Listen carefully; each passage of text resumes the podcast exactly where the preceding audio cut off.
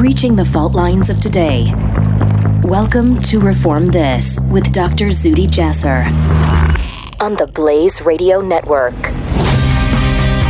Welcome back this week to the Reform This podcast with Dr. Zuhdi Jasser. Always looking to get you updated on the topics and the issues that, yeah, they might be too controversial for the mainstream media or for the folks that are woke and not really interested in getting down to the truth, the reality of not only the threats around us, but also the reality, the need for reform within the Islamic community, within Islamist against Islamist ideology, within interpretations of Islam, and also looking at any other areas that might be relevant to foreign policy, domestic policy, and general sort of clear mindedness. So, first this week, I wanted to talk to you about what is going on with this Senate appointment of Rashad Hussain. If you didn't hear about it, it's because the media doesn't want you to know about it. Because, God forbid, we have an actual debate about an appointee that is of the Muslim faith. God forbid we actually begin to talk about his background and ideology. And Rashad Hussain was appointed by the Biden administration to be the ambassador at large for international religious freedom. And that position, as I can tell you, having sat on the U.S. Commission on International Religious Freedom for four years, from 2012 to 2016, he, that ambassador at the time was David Saperstein, and he sat on our commission as an observer, as an ex officio member, and uh, was not on our commission because the commission, the way the statute is, is is a a watchdog of the State Department to see if it actually does promote international religious freedom, and for us to then either differ or agree in areas that are the best ways to promote international religious freedom. So, while we had a congenial, good relationship with him, in my experience at the time, there's a significant firewall, if you will, between the agenda of the ambassador for international religious freedom and the agenda of our commission that was really focused on religious freedom, except when the likes of Jim Zogby and others tried to politicize it as their as their uh, convenient tool against Israel and against conservative ideas. But this week, this month, we're seeing some discussion about whether Rashad Hussain is qualified to sit in that ambassadorship. It hasn't gotten the hearing it should, and some of that is forthcoming. But I do think we need to talk about the realities behind that appointment because you know, listen, this is if you disagree with Rashad Hussain and you don't think he should be appointed to the position, that does not certainly does not make you an Islamophobe and certainly does not make you anti Rashad Hussain. Why I think it's actually uh, quite something to behold, if not almost bigoted, to think that somehow we can't do any better as Muslims than to have somebody with the background the ideological background of Rashad Hussain serve as the ambassador on international religious freedom. It was important to us, and I say us, I'm talking not only myself as president of the American Islamic Forum for Democracy, but Asra Nomani, who's a freelance journalist, former reporter of the Wall Street Journal, and uh, also one of the uh, best known uh, spokespeople against the impact of critical race theory and wokeism on our children in high schools. As you may have seen, some of her public uh, work in Northern Virginia. And then Raheel Raza from Toronto, Canada, with Muslims for a Better Tomorrow. We got together, and the Muslim Reform Movement put out a statement this week highlighting the problems we said that we've long valued the importance of the United States Department's focus on international religious freedom across its diplomatic portfolios. But as a diverse coalition of reform minded Muslims, we are focused, laser focused, and dedicated to defeating political Islam. And yes, many of us have had many long productive relationships with members of the U.S. Commission on Religious Freedom as well as the ambassador at large for international religious freedom. However, we argue that Mr. Hussain's years of support for Islamist theocracies and autocracies is rooted in his Islamism. And it sends a dangerous message to Muslims around the world who oppose the hateful, divisive, and bigoted ideology of Islamist governments and their organizations. So, you know, yeah, if you look, Rashad Hussain scrubbed the internet of many of his controversial positions. It'll be hard to find him actually verbalizing support of the Muslim Brotherhood, but he's also not a card carrying member. But who is? The Muslim Brotherhood is an, is an ephemeral ideological organization with legacy groups that rename themselves and call themselves wonderful, apparently patriotic things like the Islamic Society of North America or the Council for American Islamic Relations, but their entire position is one that is Islamist supremacist, that looks at everything through the lens of how it can advance the Islamist project in the West, how it can promote their own uh, insular cliques of Islamic ideology, their mosques, their their network, and then everything else comes secondary. When pressed, they claim to be patriotic. When pressed, they claim to follow the laws of the land and constitutional principles. But while they may often do that simply because they're not anarchists, but their lobbying work, their allegiances globally, is with those, especially when they're in Muslim majority areas where they can, quote unquote, democratically vote out in a majoritocracy, mobocracy kind of way, Islamic law into place and out secular law.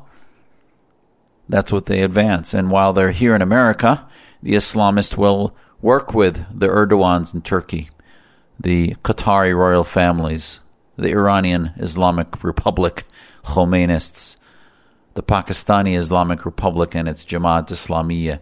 Across the world, hundreds of millions of Islamists seek the weakening, the destruction of the West's foundations of its American Revolution, of its democratic revolutions in the West that were secular and post Enlightenment. Rashad Hussain sat for years as the envoy for the United States to the OIC. And the OIC, we will remind you, I remind you, is the Organization of Islamic Cooperation that, for all practical purposes, is today's neo caliphate. 57 countries, groups, nations who believe that they are is Muslim majorities and thus Islamic republics who get together and yes, given any specific day, given their own devices, they may be at the edge of war, i.e., Saudi Arabia and Iran. But at the end of the at the end of the day, under the OIC rubric, they advance mechanisms to counter the West, to weaken the West, to put us on the defense. And the only antidote to point out what their mission is and what their agendas are are Muslims who reject their states, their Sharia apparatuses, Islamic law instruments, if you will. And Rashad Hussain, under the imprimatur of the West under the imprimatur of the Bush administration, oh, I'm sorry, the Obama administration, sat there and said nothing to the Islamists about their ideology. When the Islamists took over in Egypt, he defended democracy. We all defended democracy. But he should have pointed out that Hamas and the Muslim Brotherhood were democratically elected Islamist tyrants, tyrannical theocrats who democracy is a one way street for, and they will never go back to that. And thus, you needed another revolution. And oh, he spoke up when Al Sisi, I think to his detriment, committed a coup to get rid of the Brotherhood. However, it's hard to argue, just as when I was on the U.S. Commission, we went to Egypt we met with Anne Patterson, the ambassador of the U.S. to Egypt, and she scolded me for saying that the U.S. should not support the Muslim Brotherhood because they were supposedly democratically elected. And Rashad Hussain was nowhere to be found. Defending religious freedom and what the Brotherhood had done to the Coptic minority and to others. In fact, he was actually running interference to try to push the narrative about Benghazi that he wanted to blame the Coptic community for the video that supposedly caused it. So here's a guy, the envoy for the U.S. to the Islamic Tyranny Club of the Neo Caliphate, and instead of just listening, he became one of their advocates against against media discussions of one of the most controversial episodes of incompetence in American history, which was the defense of our embassy in, in Libya. But the more important, the more significant point that I wanted to make here is that globally, he has never stood against Islamism, political Islam, touting himself as a hafiz, which is a respected position in Islam of somebody who memorizes the entire Quran. These are kids who sit tirelessly month to month, often from the age of five, until they memorize the full hundreds of surahs. 114, that is, but chapter, verse memorized completely. Congratulations, that's wonderful. That's that's that's an amazing feat. Yes, certainly the uh, Arabic of the Quran we believe as Muslims to be the word of God, and memorizing it is what we often need to do to pray and and worship the God of Abraham. But that doesn't. That's memorization. That's not an intellectual deep dive into the lens through which you look at those passages, whether it's 7th century interpretations or 21st century interpretations of those passages. So the question is not whether he is a memorizer of the Quran or Hafiz. The question is, what does he do with the, that, those passages and how, what lens does he use to look through them? Our Muslim reform movement is concerned about Biden's appointment of Rashad Hussain to the post of ambassador at large. Yeah, we welcome the appointment of a Muslim to the position. Certainly we do. But is this all that's on the bench? Such an appointment, especially if a Muslim, should be filled by an individual with established credibility and fighting vigorously for the freedom of each and every individual persecuted for their faith beliefs by regimes across the planet. And his history is not short. His history as special envoy to the OIC the Neo Caliphate is one in which he never took them on. Perhaps he might have defended minority rights here and there, but he certainly didn't defend the uh, dissidents within majority, Sunni regimes that prosecute, persecute minority ideas, Shia regimes like in Iran that prosecute and persecute women who decide and, and choose not to wear the hijab but yet he's focused on the rights of women to wear the hijab in the West. He's focused on minority Muslim issues within the West. And yet he made a name for himself as a envoy to the OIC, which I thought was going to be a position to disrupt the Middle East. And yet, when they went through their biggest disruption ever, which was in the Arab awakening in 2011 and into 12, I can't find much the guy said at all countering theocracy. He just sat on his hands and listened and chalked up month after month of position for his resume. So now countering him is not anti Muslim. If anything, this guy, I'll tell you, the best barometer, the best barometer is if you're going to put a Muslim in that position, it should be somebody who those regimes from Saudi Arabia to Iran and Qatar and Turkey and Pakistan should fear. And will they fear a ambassador for religious international religious freedom, Rashad Hussain? I am 100% sure they will not. They will not. Oh, eh, eh, the reformers will fear him.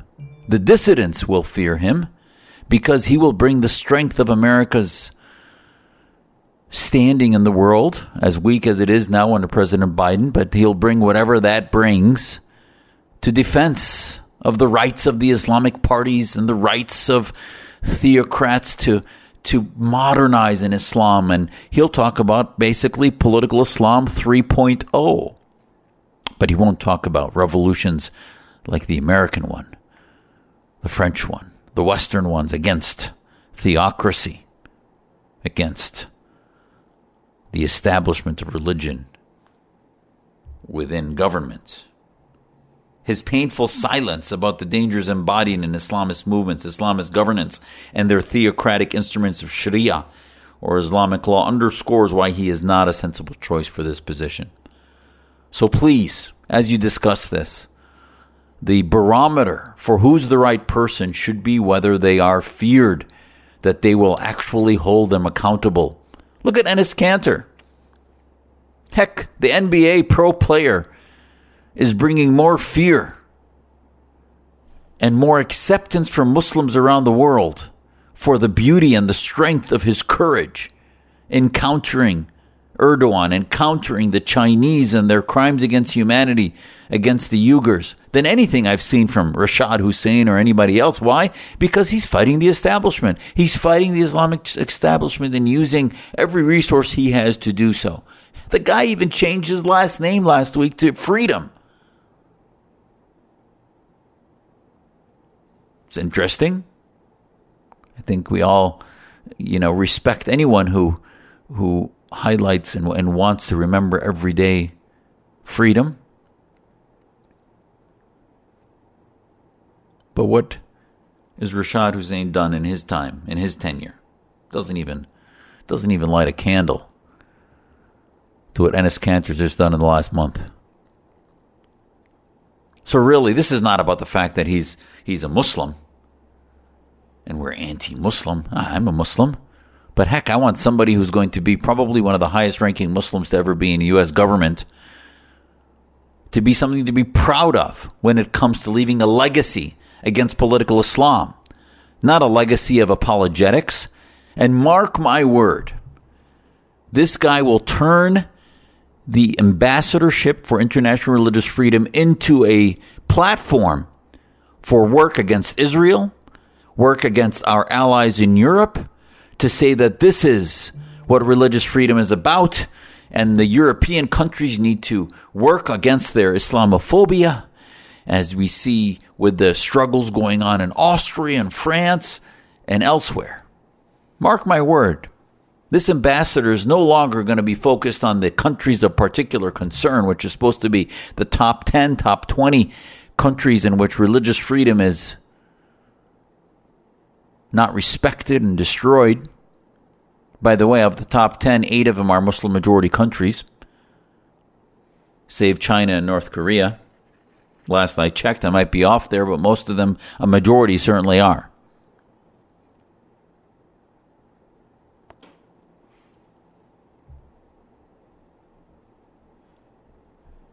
As Muslims, we're dedicated to countering the ideas in the Muslim reform movement against political Islam and its theocratic ins- instruments.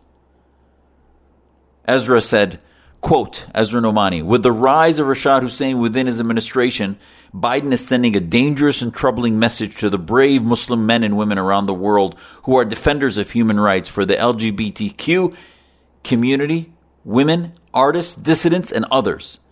Mr. Hussain has protected and advanced the illiberal values of Islamic theocracies that perpetuate a disturbing and hateful ideology of Muslim supremacy, male supremacy, privilege, racism, and misogyny, denying most of the citizens of its society's fundamental human rights. I mean, heck, look who is celebrating and demanding a quick Senate confirmation hearing. The Islamic Muslim Brotherhood groups in America, the legacy groups. The Council on American Islamic Relations again released a release demanding that his hearing come to a vote.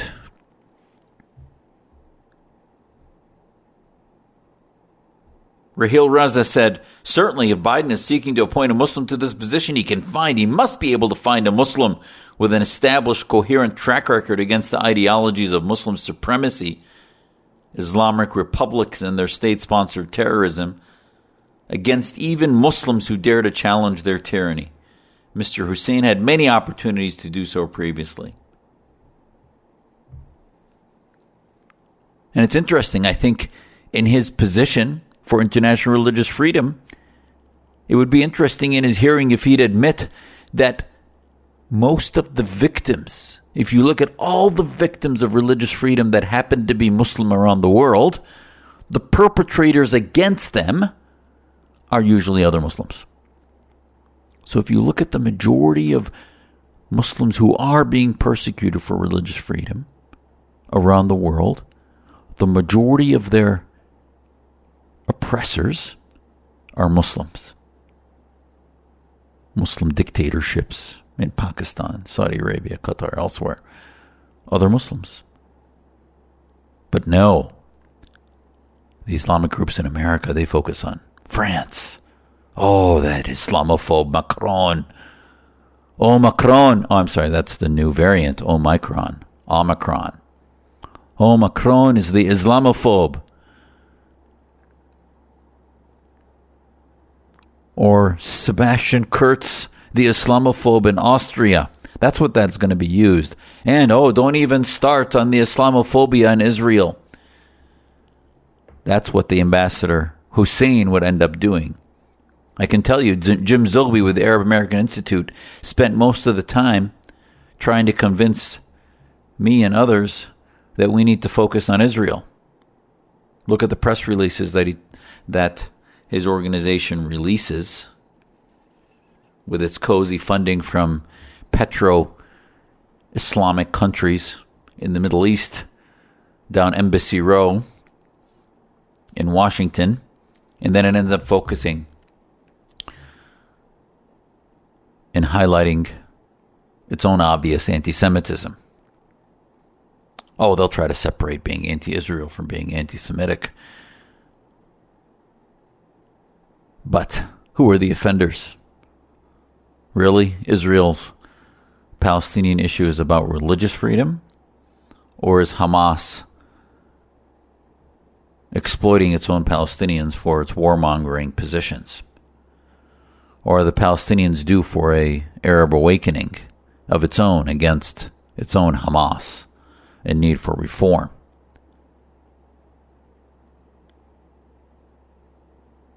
These are all things that are not the domain of the ambassador for international religious freedom, but will certainly become part of that conversation if Rashad Hussain is appointed. And it surprises me to see organizations like the American Jewish Committee, the ADL, and others come out in support of Rashad, saying that it will send a great message to have the first Indian American become the ambassador on international religious freedom, to have the first Muslim American. This is not about identity politics. And it's amazing to me how lockstep the left is and how politicized these organizations have become when the bigger problem is Islamism, jihadism. And Rashad Hussain is going to not do one damn thing to do to weaken the Islamist enterprise globally, whether it's Erdogan's or Imran Khan's. Not one thing. Oh, I'm sure he'll put India and Modi on the defense. I'm sure he'll put France on the defense and everywhere where it's a non Muslim running the show. This is not to say there aren't religious freedom problems happening. Absolutely. And I addressed those with the commission when I was there from 2012 to 16. But the issue here is proportionality. The issue here is truth.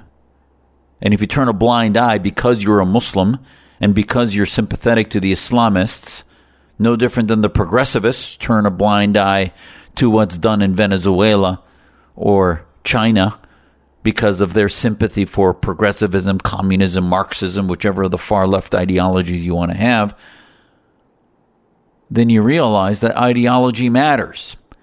That Rashad Hussain's position on political Islam matters. It's not about his faith practice or his own religious freedom. It's about the fact that things done under the names of Islam that are not about piety and personal practice, but about invoking a program that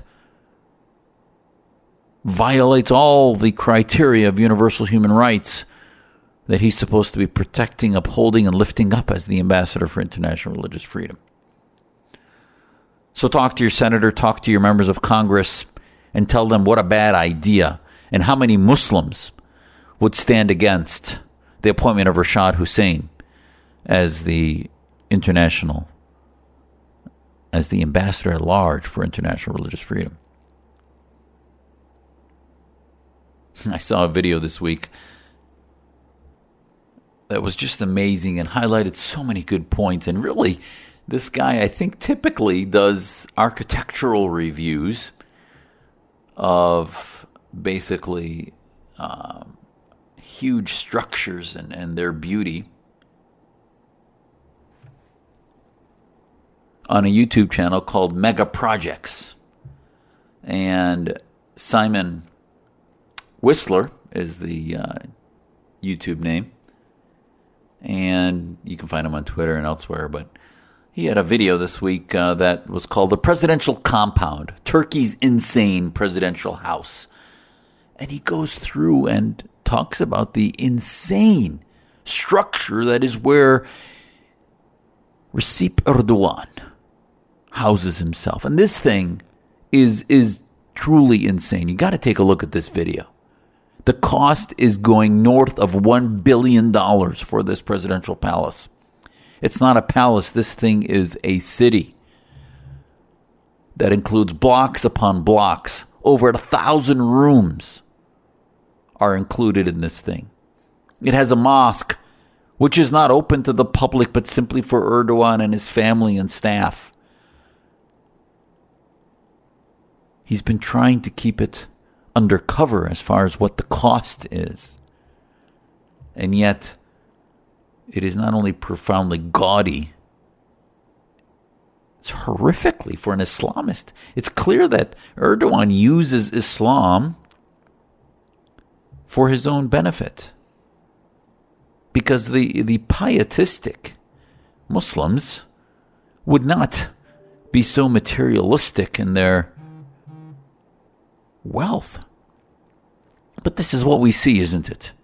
Royal families that have homes and and uh, gaudy expenditure expenditures on on material wealth. With the average income something like the average household three thousand dollars a year, Erdogan is spending over a billion, and it continues. and there have been a number of stories about the corruption involved in simply the structure and how long it's taking. The presidential library there is, is horrifically large and not open to anybody's use but his own staff. And this is supposedly in a democracy. What the heck is Turkey doing still as part of NATO? I mean, seriously, yes, we see major architectural structures that are part of uh, French democratic history, British democratic history with its own monarchy. But really, this this the stuff you see from Turkey to Saudi Arabia puts that to shame.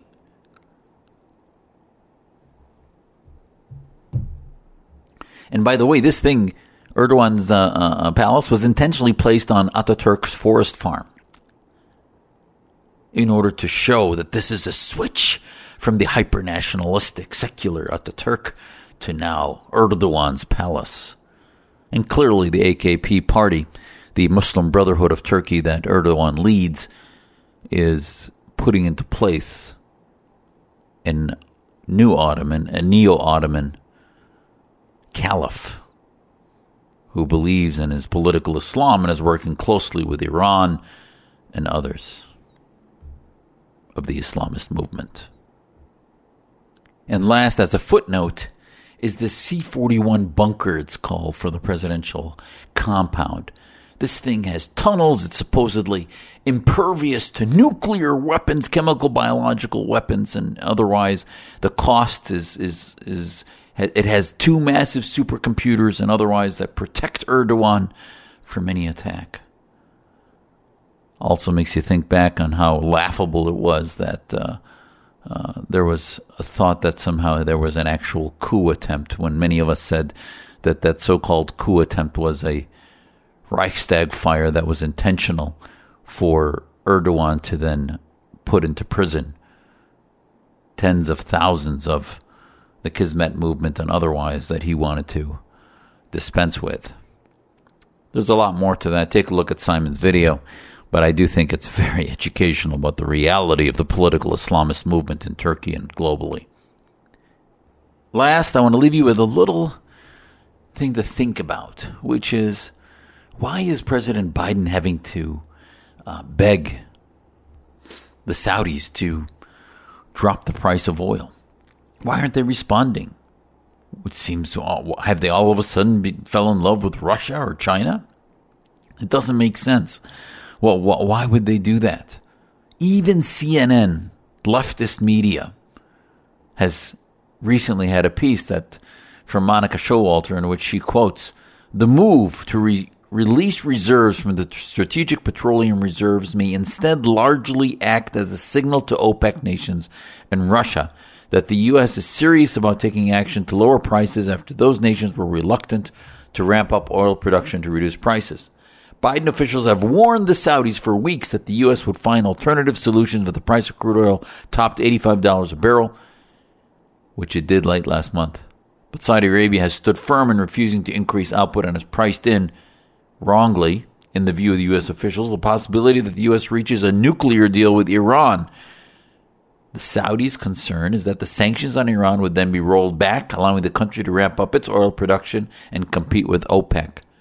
Ding, ding, ding. There it is, folks.